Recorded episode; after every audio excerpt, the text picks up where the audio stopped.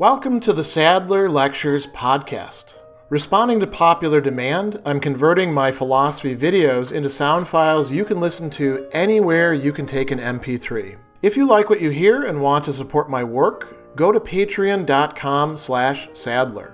I hope you enjoy this lecture.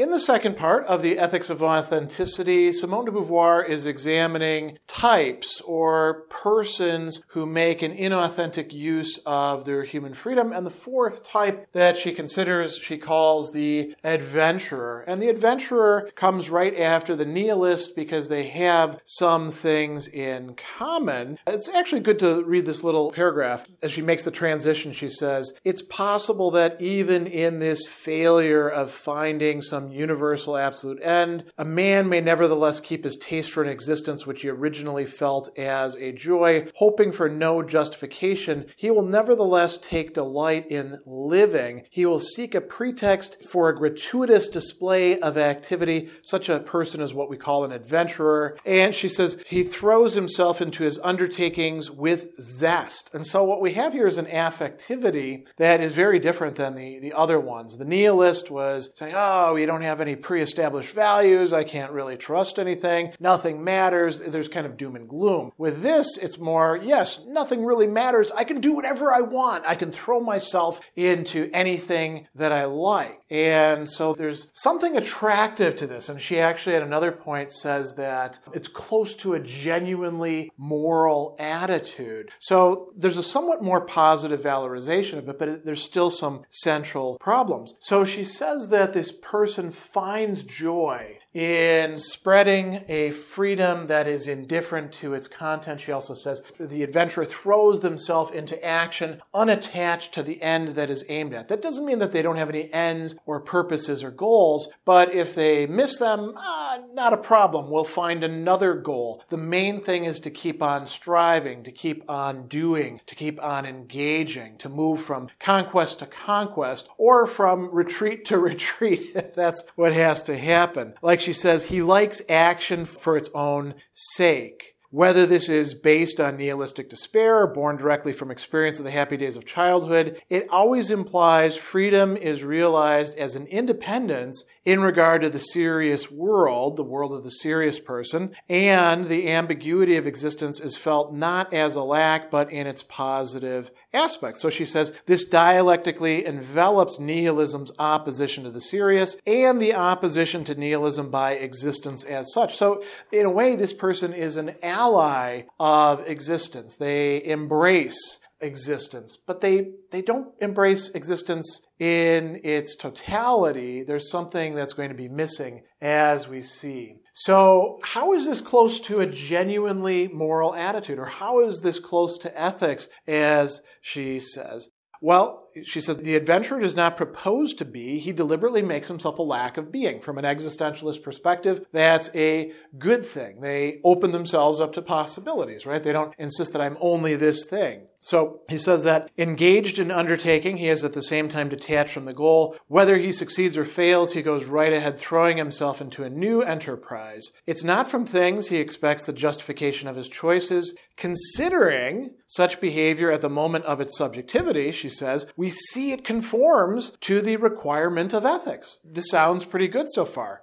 And then she drops the hammer. She says, if existentialism were solipsistic, now solipsistic means thinking that you're the only person who matters in the world. You are the center of existence. If existentialism really was that way, then the adventurer would be the sort of, you know, embodiment of existentialism. She's saying that's not the case others, the world of others, actually matters. And so the adventurer is not the hero here. And she tells us a few things. The first is that the adventurer's attitude is not always as pure and carefree as it's pretended to be. She says, behind the appearance, there are many men who pursue a secret goal in utter seriousness. They proclaim their skepticism in regard to accepted values or recognized values, but they are opportunistic. They are really after something. And what are the examples that she gives? She says that there's a, an attachment to some value of the serious. By that, she means they are, in fact, taking something seriously. And so we've got a lot of examples here. Fortune, right? Glory, reputation, celebrity, success, doing well, careerism, pleasure, She's got this great example about Don Juan. If you don't know who Don Juan was, he was a constant womanizer and he left behind a whole bunch of conquests in his wake. And she says Don Juan himself the taste for conquest is often subtly tied up with the taste for possession. Was seduction all that Don Juan liked? Did he not also like women? Or was he not even looking for a woman capable of satisfying him? It's possible to have multiple goals and to conceal from oneself that the adventures that one is engaging in, seemingly in a free way, are really motivated by these other things.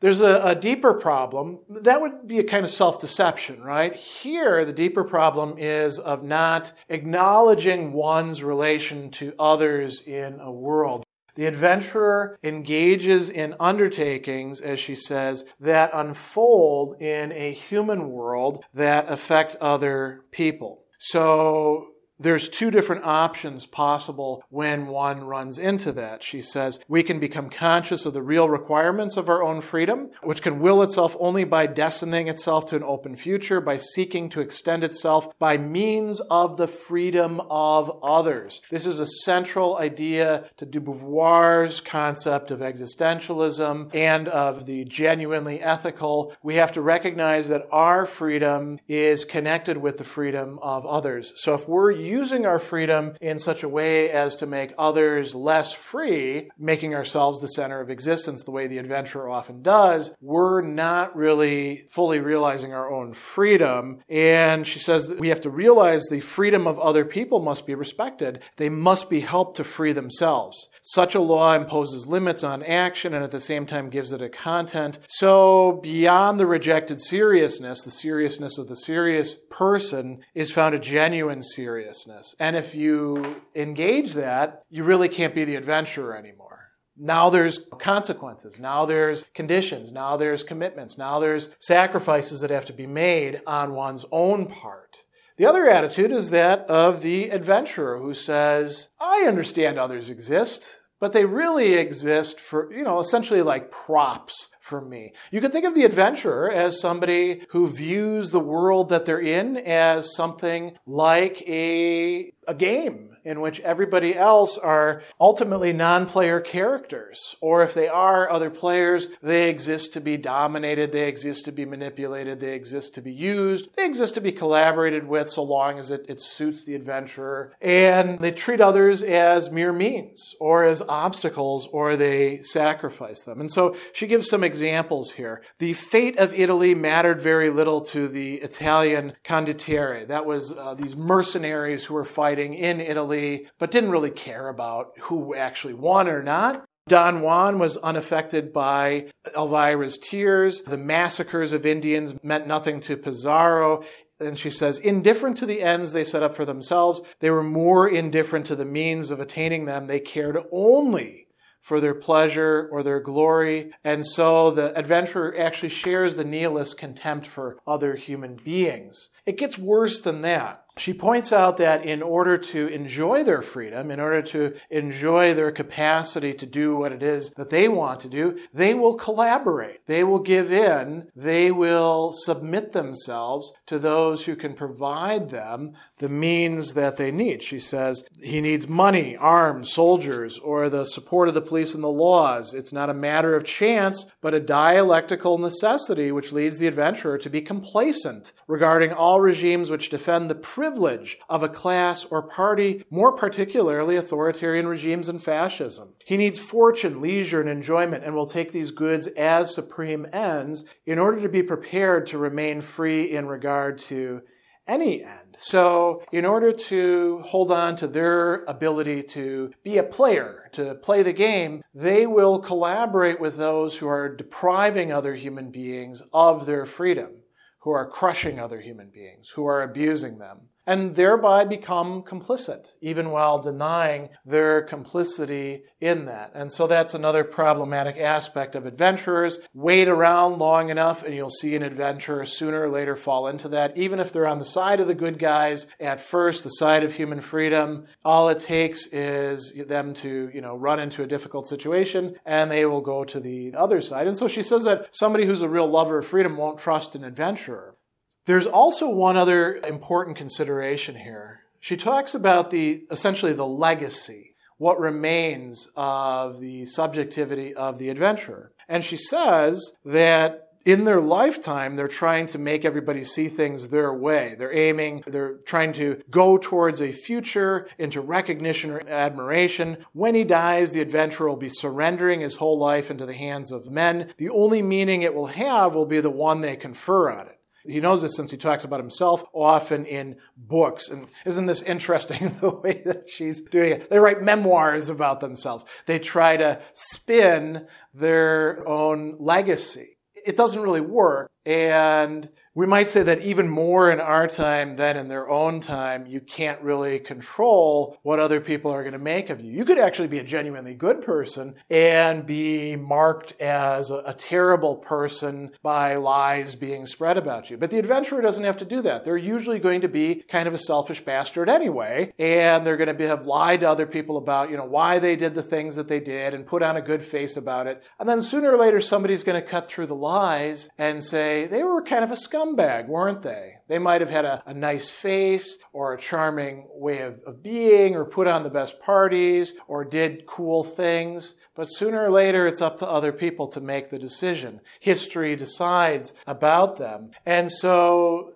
in the end, they don't actually manage to remain within what she called this solipsism, this self centered understanding of freedom. And this is another defective way of using one's freedom. Notice that there is an out that's possible here where you realize that you exist in a world that has other people that are others just as much as you. They are just as human as you. They have freedom and there could be a different response to that. But the adventurer doesn't take that route and instead they go along with stressing their freedom over that of others.